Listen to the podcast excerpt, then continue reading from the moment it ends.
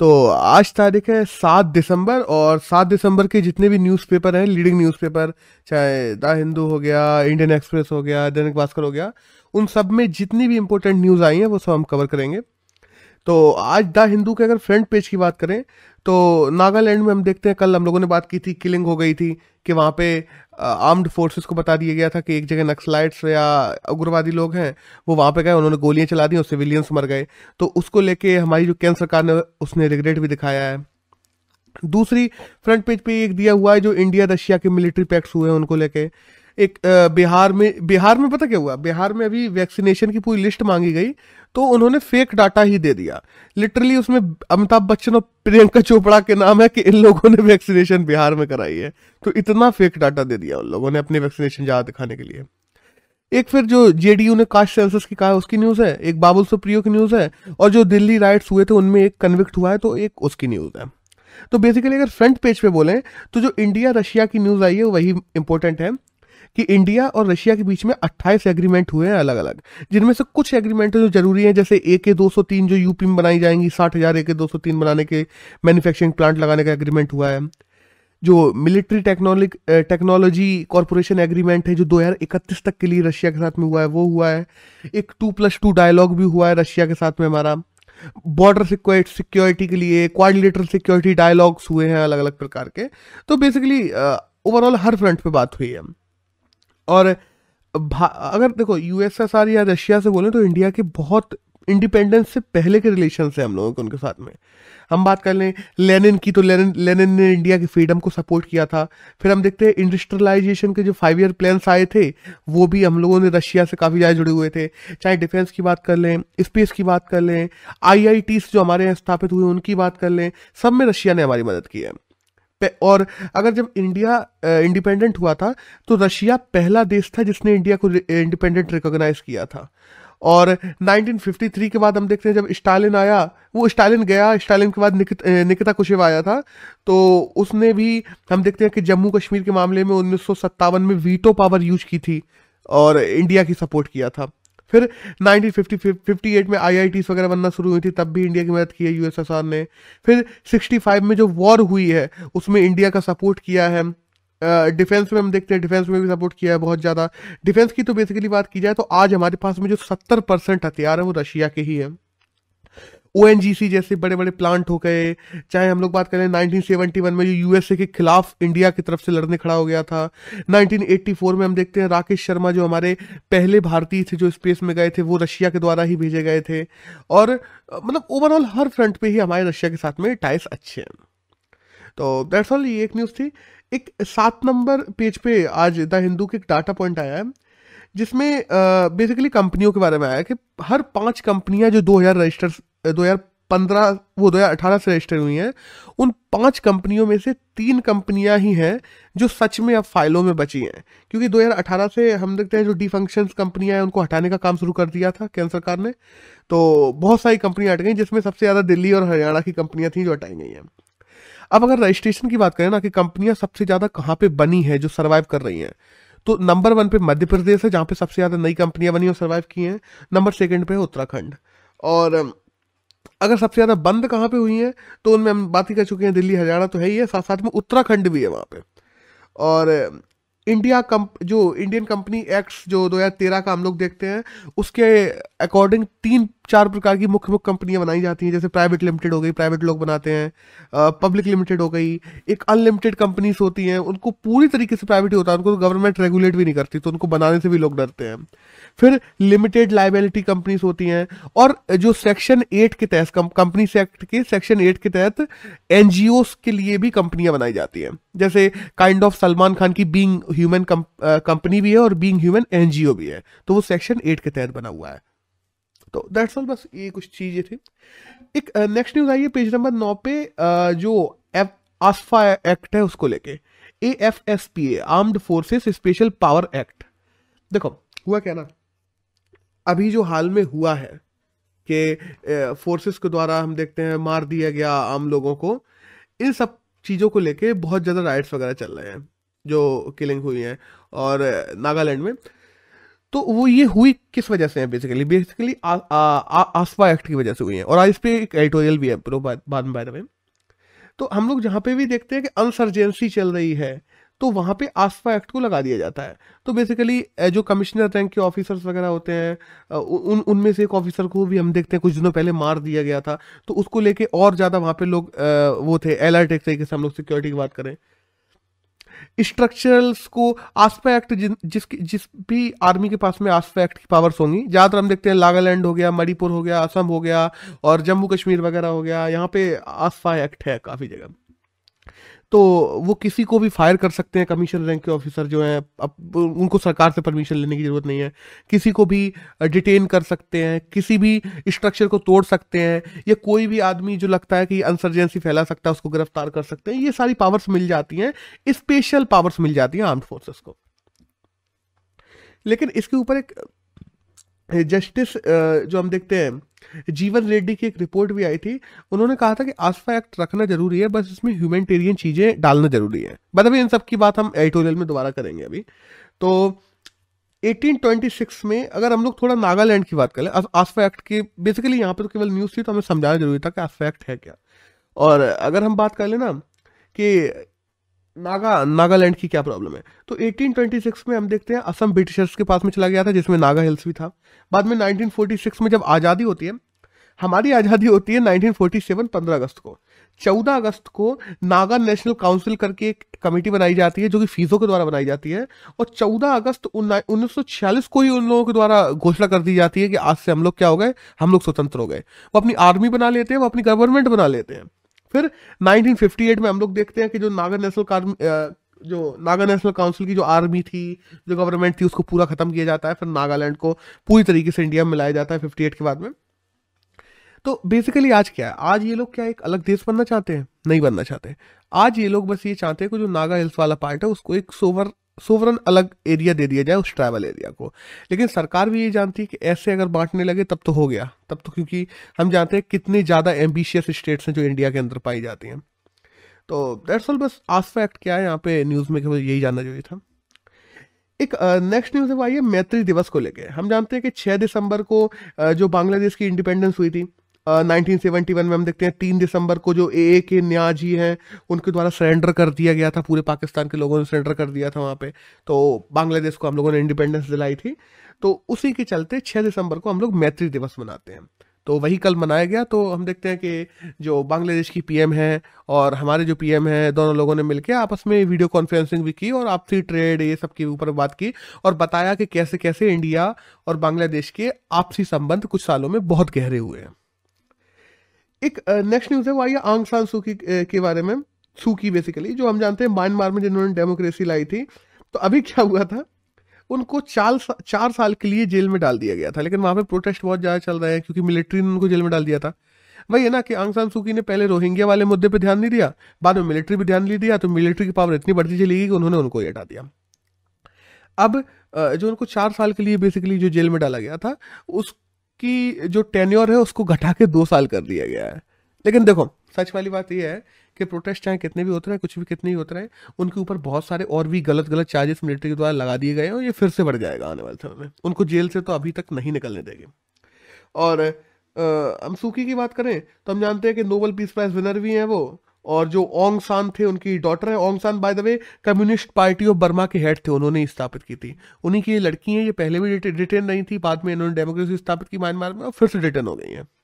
That's all. एक next uh, news है Uh, वो आई है अभी चांसलर को लेके। तो जो जर्मनी की चांसलर थी, हम जानते हैं एंजेला मार्कल पिछले सोलह साल से जर्मनी की चांसलर थी, तो अब वो अपने पास इस्तीफा दे चुकी हैं। और जो ओलाफ सेशोल्ट है उन्हों उन्हें जर्मनी का नया चांसलर बना दिया गया है। जर्मनी हम जानते हैं बर्लिन वहाँ की राजधानी है, और बेसिकली दोनों वर्ल्ड वॉर का पूरा का पूरा जिम्मा जर्मनी पे ही डाल दिया जाता है कि इसी की वजह से हुई थी, कसूरवार मान लो एक तरीके। एक यहाँ पे आ, इंडियन एक्सप्रेस की बात करें तो एक इंडियन एक्सप्रेस में न्यूज़ आई है आ, यहाँ पे टॉप हंड्रेड कंपनियों के बारे में कि इस साल कौन सी ऐसी टॉप हंड्रेड कंपनियां रही हैं जिन्होंने विदेशों में सबसे ज़्यादा हथियार बेचे हैं। तो उन टॉप हंड्रेड कंपनियों में इस बार तीन कंपनियां भारत की भी हैं। एक तो हिंदुस्तान एरोनॉटिकल लिमिटेड हो गई एच ए एल, दूसरी जो इंडियन ऑर्डिनेंस फैक्ट्री हो गई आई ओ एफ, और तीसरी जो बीईएल भारत इलेक्ट्रॉनिक्स लिमिटेड हो गई। ये तीन कंपनियां इस बार भारत की भी हैं। और इंडियन ऑर्डिनेंस कंपनी वही है जिसको सरकार ने अभी कह दिया है कि डिसॉल्व करेंगे, उससे सात कंपनियां बनाएंगे, ये वही है। और अगर टॉप की बात की जाए कि किस देश की कंपनियां सबसे ज्यादा हैं जिन्होंने हथियार बेचे हैं, तो यूएसए की टॉप हंड्रेड में फोर्टी वन कंपनीज आती हैं जिन्होंने सबसे ज्यादा हथियार बेचे हैं। तो हम अंदाजा लगा सकते हैं कि यूएसए हथियार बेच बेच के कितना ज्यादा बिजनेस कर रहा है। तकरीबन सैंतालीस बिलियन डॉलर का बिजनेस उसका इसी से होता है हर साल। एक नेक्स्ट न्यूज है जो फिक्की के नए प्रेसिडेंट के बारे में आई है। तो F I double C I FICCI, उसके नए प्रेसिडेंट बना दिए गए हैं राजीव मेहता को। फिक्की हम जानते हैं जो ट्रेड वगैरह को प्रमोट करने के लिए इंडिया में एक संस्थान है। उन्नीस सौ सत्ताईस में इसकी स्थापना की गई थी। घनश्याम दास बिड़ला और जो ठाकुर दास थे उन दोनों ने मिलकर बनाई थी इसको। एक नेक्स्ट न्यूज है वो आई है फॉरेन रिजर्व को लेके कि अभी राज्यसभा में ये डाटा लॉन्च हुआ है सरकार के द्वारा कि भारत के पास में तकरीबन छह सौ चालीस बिलियन डॉलर का फॉरेन रिजर्व हो गया है, जो कि पूरी दुनिया में फोर्थ बिगेस्ट है। बेसिकली बैकअप फंड माना जाता है ज़्यादातर फॉरेन रिजर्व कि कभी डॉलर की प्राइस बहुत ज़्यादा बढ़ जाती है या घट जाती है, तो उस हिसाब से हमें अपनी ज़रूरतों के लिए कहीं किसी से मांगना ना पड़े, वो रिजर्व रहे हमारे पास में। और साथ ही साथ अगर इंडिया में बहुत ज़्यादा इकोनॉमी में बहुत ज़्यादा फर्क पड़ता है, जैसे मान लो डॉलर का सी से इम्पैक्ट तो पड़ता ही है इंडिया पे, बहुत ज़्यादा महंगाई ना बढ़ जाए, तो उन सबको कवर करने के लिए भी फॉरेन रिजर्व एक देश में होना जरूरी होता है। और अगर सबसे ज़्यादा फॉरेन रिजर्व की बात करें इस दुनिया में, हम जानते हैं सबसे ज़्यादा तो चाइना पे। एक नेक्स्ट न्यूज़ है वो आई है Swachh Bharat mission urban two point O को लेके।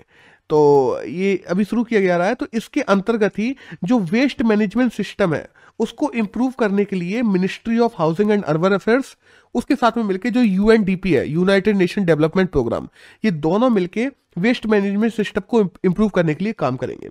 बेसिकली पचहत्तर ऐसे स्मार्ट स्वच्छता केंद्र बनाए जाएंगे जिनमें एआई मशीनों के द्वारा तुम्हारा वेस्ट मैनेजमेंट किया जाएगा और सॉलिड वेस्ट भी किया जाएगा, वाटर मैनेजमेंट भी किया जाएगा, बहुत सारे काम किए जाएंगे। और ये मिशन तकरीबन एक पॉइंट चार लाख करोड़ का है। और अगर बात करें तो इसमें पैसा कौन कितना देगा, तो अगर हम नॉर्थ ईस्ट स्टेट की बात करें, सातों सेवन सिस्टर्स की, तो नब्बे परसेंट पैसा केंद्र सरकार देगी, दस परसेंट वो लोग देंगे। वहीं हम लोग नॉर्मल स्टेट्स की बात करें तो चालीस परसेंट पैसा जो है वो केंद्र सरकार देगी और साठ परसेंट पैसा राज्य देंगे। और वहीं अगर यूटी की बात करें तो उसमें तो सौ परसेंट पैसा केंद्र देगी ही देगी।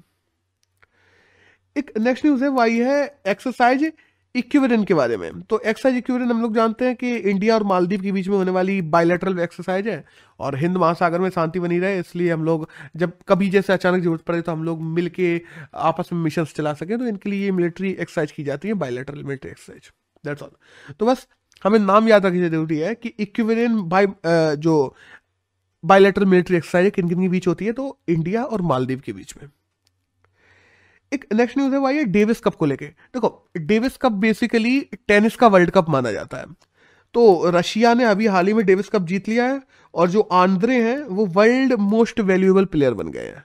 और बाय द वे अगर टेनिस के हम लोग महिला वर्ल्ड कप की बात करें, क्योंकि टेनिस का पुरुषों का वर्ल्ड कप तो डेविस वर्ल्ड कप माना जाता है, डेविस कप, और महिला जो कप है वो बिली जीन किंग कप माना जाता है टेनिस का। तो दैट्स लोग। अगर न्यूज़ की बात करें तो न्यूज़ तो इतनी थी, यहाँ से हमारे एडिटोरियल शुरू होते हैं। तो आज एक जो एडिटोरियल आया है वो है नागालैंड के बारे में। देखो नागालैंड में सिविलियन मारे गए हैं, गलती से मारे गए हैं सेना के द्वारा, सबको पता है। आ, अभी हुआ क्या था, कुछ दिनों पहले कुछ दिनों पहले कर्नल को मार दिया गया था वहाँ के जो उग्रवादी ग्रुप है उनके द्वारा। तब से ये सब लोग हाई अलर्ट पे थे और जैसे ही इन लोगों को कुछ पता पड़ा, इन लोगों ने वहाँ पे आसपा का यूज किया और वहाँ पे जाके लोगों पे गोलियाँ चला दी। बाद में पता पड़ा वो लोग सिविलियन थे। अब इस पर जाँच कमेटी वगैरह बैठेगी, वो सब तो बात हो ही रही है। अब जो हम A F S P A AFSPA act की बात करते हैं, armed force special power act, basically सबसे बड़ा कारण इसी को ही माना जा रहा है और वहां मांग हो रही है कि आसपा एक्ट को पूरी तरीके से हटा दिया जाए। अब देखो इसमें प्रॉब्लम क्या क्या है। आसपा एक्ट का फेलियर है, बिल्कुल है। दूसरा इंटेलिजेंस फेलियर भी है, क्योंकि तुम लोगों ने जानकारी ही गलत दी थी। इसमें सब गलतियां उनकी थोड़ी, उन्होंने उनको पता पड़ा जानकारी इसमें है तो उन्होंने जाकर गोली चला दी। अब जब तुम्हारी इन्वेस्टिगेशन एजेंसी ही गलत जानकारी दे रही है तो इंटेलिजेंस फेलियर भी है। और एक हम देखते हैं ट्रस्ट डेफिसिएट भी है कि जनता कभी भी चाहती ही नहीं है कि वो आ, सही जानकारी दे किसी इन्वेस्टिगेशन एजेंसीज को या और लोगों को। तो ये बात हमारे कल गृह मंत्री के द्वारा भी कही गई, बाय द वे, कि ट्रस्ट डेफिसिएट भी है जनता और सरकार के बीच में। तो आसपा एक्ट जो नाइनटीन फिफ्टी एट में आया था, देखो वो कैसे सही है और कैसे गलत है और क्या किया जा सकता है, इन सब की बात की गई है इस एडिटोरियल में। तो देखो पहला तो ये है कि कोई भी अशांत क्षेत्र है उसमें अधिक अधिकार देने के लिए किसी भी अधिकारी को, और देखो कोई अशांत क्षेत्र है जहां पे इंडिया की सोवरेनिटी के खिलाफ काम हो रहा है, वहां आर्म्ड फोर्सेस को तुरंत के तुरंत आ, वो क्या फैसले लेने पड़ेंगे, और जब अगला बंदूक से बात कर रहा है तो तुम्हें वहां पे कई बार आर्म्ड चीज़ों का भी उपयोग करना पड़ सकता है, और हर एक चीज़ के लिए केंद्र सरकार या सरकारों से परमिशन लेने नहीं जाया जा सकता। इसीलिए आस्फा लागू किया जाता है अलग अलग अशांत क्षेत्रों में, जिससे वहां की जो आर्म्ड फोर्सेस है वो खुद से फैसला ले सके। अब यहाँ पे मुद्दा ये भी आता है कि ठीक है मतलब शॉर्ट वॉर, एक छोटी वॉर का अधिकार एक तरीके से तुमने आर्मी को दे दिया, और AFSPA act by the way पूरी तरीके से फ्री नहीं है। अगर आर्मी ने कहीं पे आस्फा एक्ट के तहत कुछ किया भी है तो उसको पूर्णतः अधिकार है सरकार को कि वो इंक्वायरी भी कर सकती है कि इसने सही किया था कि नहीं किया था। ठीक है, ये तो हो गया आस्फा एक्ट के प्रोस। अब हम लोग देखते हैं कॉन्स क्या है आस्फा एक्ट के। तो देखो ह्यूमन राइट्स के कई बार जो अलग अलग हैं वायलेशन होते रहते हैं आस्फा एक्ट को लेके, क्योंकि हम देखते हैं कि वहाँ पे आर्मी को खुली छूट मिल जाती है, वो गिरफ्तारियां भी करती है, सर्च भी चला देती है, लोगों के घरों में घुस जाती है। अभी हम देखते हैं चाहे हम लोग मनोरमा देवी केस की बात करें, कश्मीर कश्मीर में जाके देख लें, शोपोर जो रेप केस हुआ था उन सब में बात करें, और आज हम लोग नागालैंड में देखते हैं, इन सभी में आस्फा फैल हुआ है। वहीं हम बात करें कि तुम लोग आस्फा के खिलाफ जैसे मान लो आर्म आर्म्ड फोर्सेस ने कुछ किया है तो तुम कोर्ट में नहीं जा सकते, तुम सरकार के पास में जाओगे। अब वहां की सरकार के पास में पूरी ये पावर है कि उन लोगों के खिलाफ कोई चार्जशीट चलनी है या कुछ होना है या नहीं होना है, तो मतलब कोर्ट इसमें इंटरवीन भी नहीं कर सकती। तीसरा कि जो राजनीतिक मुद्दे हैं उनके लिए भी आस्फा एक्ट का यूज किया जाता है। कुछ दिनों पहले हम लोगों ने देखा कि जो बीएसएफ उनकी पावर्स वगैरह बढ़ा दी गई है, और अब वो बॉर्डर से अंदर पचास किलोमीटर तक जो है शांति के लिए काम कर सकते हैं, तो पचास किलोमीटर के अंदर तो रिहायशी इलाके भी आ जाते हैं बॉर्डर के पास हम देखते हैं, तो उनमें भी आस्फा एक्ट का गलत यूज किया जा सकता है और राजनीतिक यूज भी किया जा सकता है। और कई बार आर्म्ड फोर्सेस अपनी प्रेजेंस को दिखाने के लिए भी आस्फा एक्ट का यूज करती हैं कि यहाँ से आर्मी गुजरने वाली है, हट जाओ यहाँ से, और ये वो फलाने ठिकाना। ऐसा म्यांमार, नागालैंड, कश्मीर, ऐसे कई जगह होता रहता है। तो ओवरऑल सिविलियंस इससे काफी परेशान होते हैं, सीधी सी बात है। सिविलियंस के सिविलियंस की गलती थोड़ी है, तुम्हें आस्फा एक्ट की जो पावर्स दी गई हैं वो इसलिए दी गई हैं कि तुम इसका सही उपयोग करो, और जो जहाँ पे रेडिकल चीजें हो रही हैं उन सबको रोको, ना कि तुम सिविलियंस के राइट्स को छीनोगे। अब आ, यहाँ पे जरूरी क्या है कि आस्फा एक्ट को कैसे ज्यादा ह्यूमैनिटेरियन बनाया जा सकता है। तो जरूरी ये है, इसमें कुछ आ, जो ऑथर के द्वारा एडिटोरियल में वो भी दिए गए हैं कि कैसे क्या किया जा सकता है। देखो सिविलियन जो गवर्नमेंट है, जो वहां वहां की गवर्नमेंट है, देखो आस्फा एक्ट कहीं पे भी लागू करना है कौन करती है? Home ministry. होम मिनिस्ट्री ने कह दिया आज से नागालैंड में आस्फा आस्फा एक्ट लागू, तो वहां की आर्म्ड फोर्स कुछ भी करने लगेंगी। तो वहां की जो लोकल गवर्नमेंट है उसका भी इनपुट लेना जरूरी है जब कहीं पे भी आस्फा एक्ट लागू किया जाए। दूसरा, कोई भी चीज, कोई भी मिशन चलाया जाता है, हर मिशन की एक इन्वेस्टिगेशन होना जरूरी है, और उस इन्वेस्टिगेशन की जो जांच है वो बहत्तर घंटे के अंदर पूरी होके आ जाए कि ये यहाँ पे अगर आस्फा एक्ट के तहत कुछ किया है मिलिट्री ने तो वो क्यों किया है।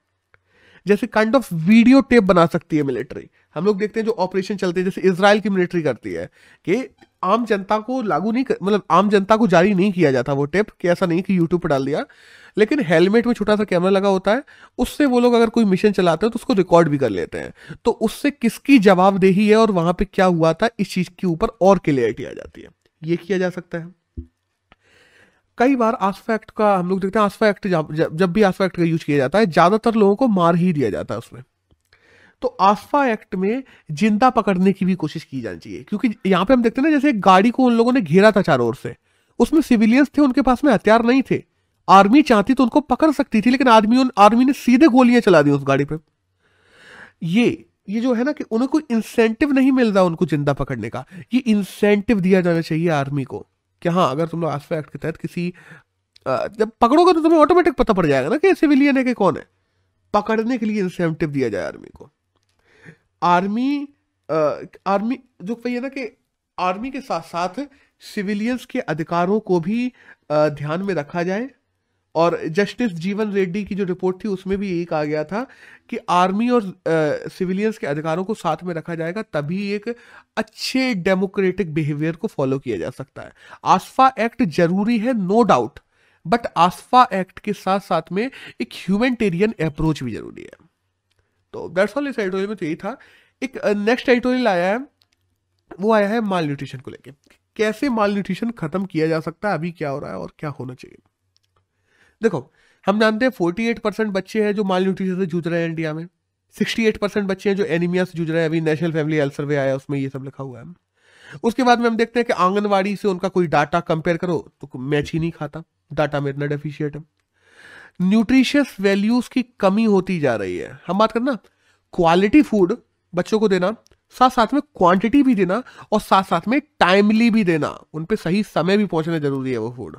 क्वालिटी, क्वांटिटी और टाइमली, ये तीनों मिलेगा तब तो माल न्यूट्रिशन से सामना कर सकते हो।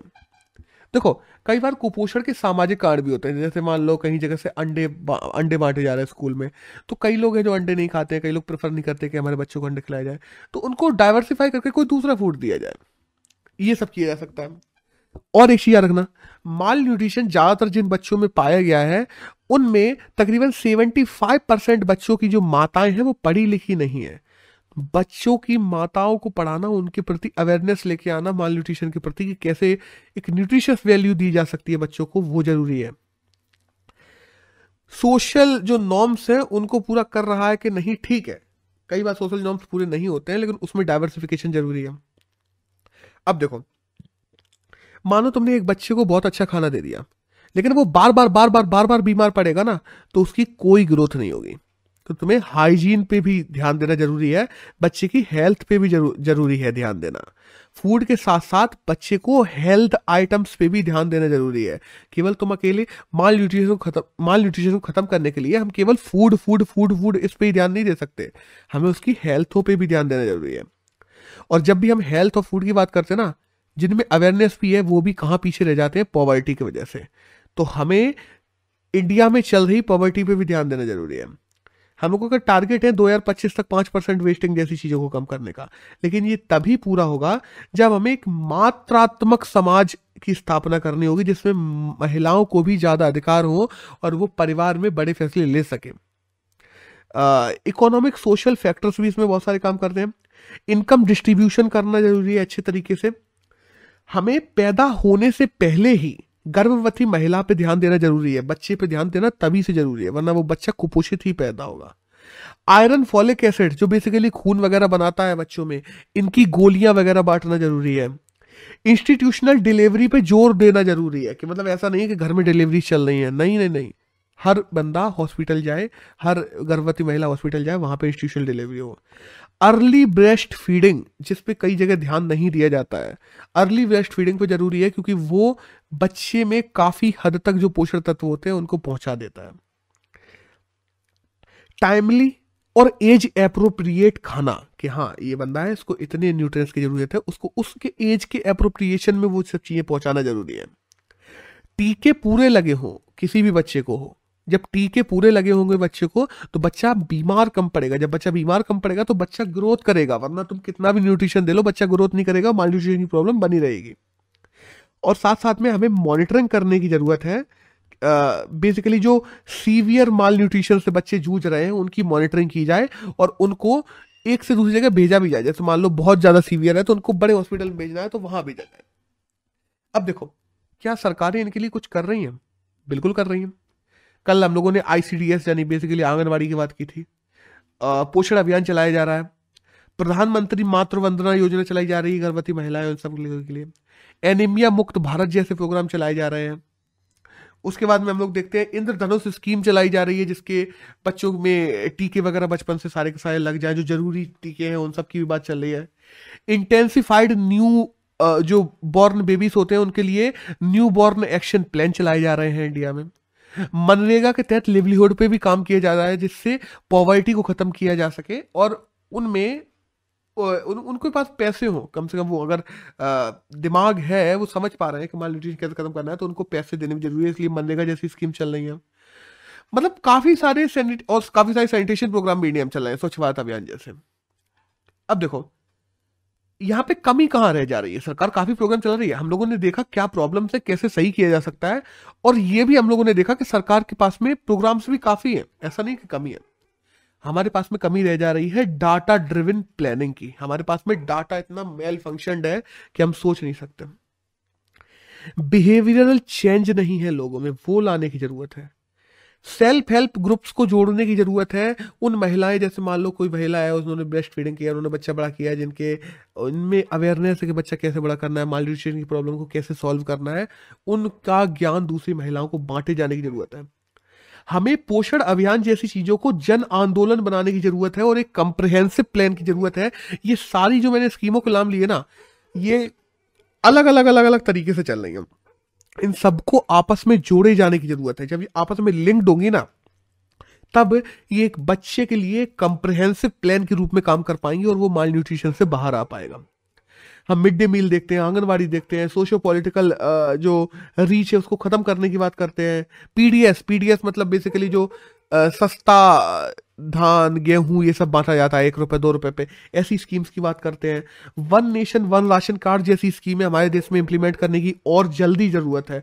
मॉनिटरिंग ब्यूरोस बनने चाहिए जो इन ऐसे माल न्यूट्रिशन बच्चे हैं उन लोगों को मॉनिटरिंग कर पाए, और ये सब मिलकर एक कंप्रिहेंसिव प्लान के रूप में ही हमारे देश में बच्चों के अंदर जो माल न्यूट्रिशन की प्रॉब्लम जो लगातार ग्रो कर रही है, हम लोग कम करने की कोशिश कर रहे हैं, जो ग्रोथ करती जा रही है, उसको कम कर पाएंगे हम लोग तब जाके। तो दैट्स ऑल। अगर आज की बात करें सात दिसंबर की, तो यही करंट था जो हमारे एग्जाम में जाने के लिए जरूरी था। That's all.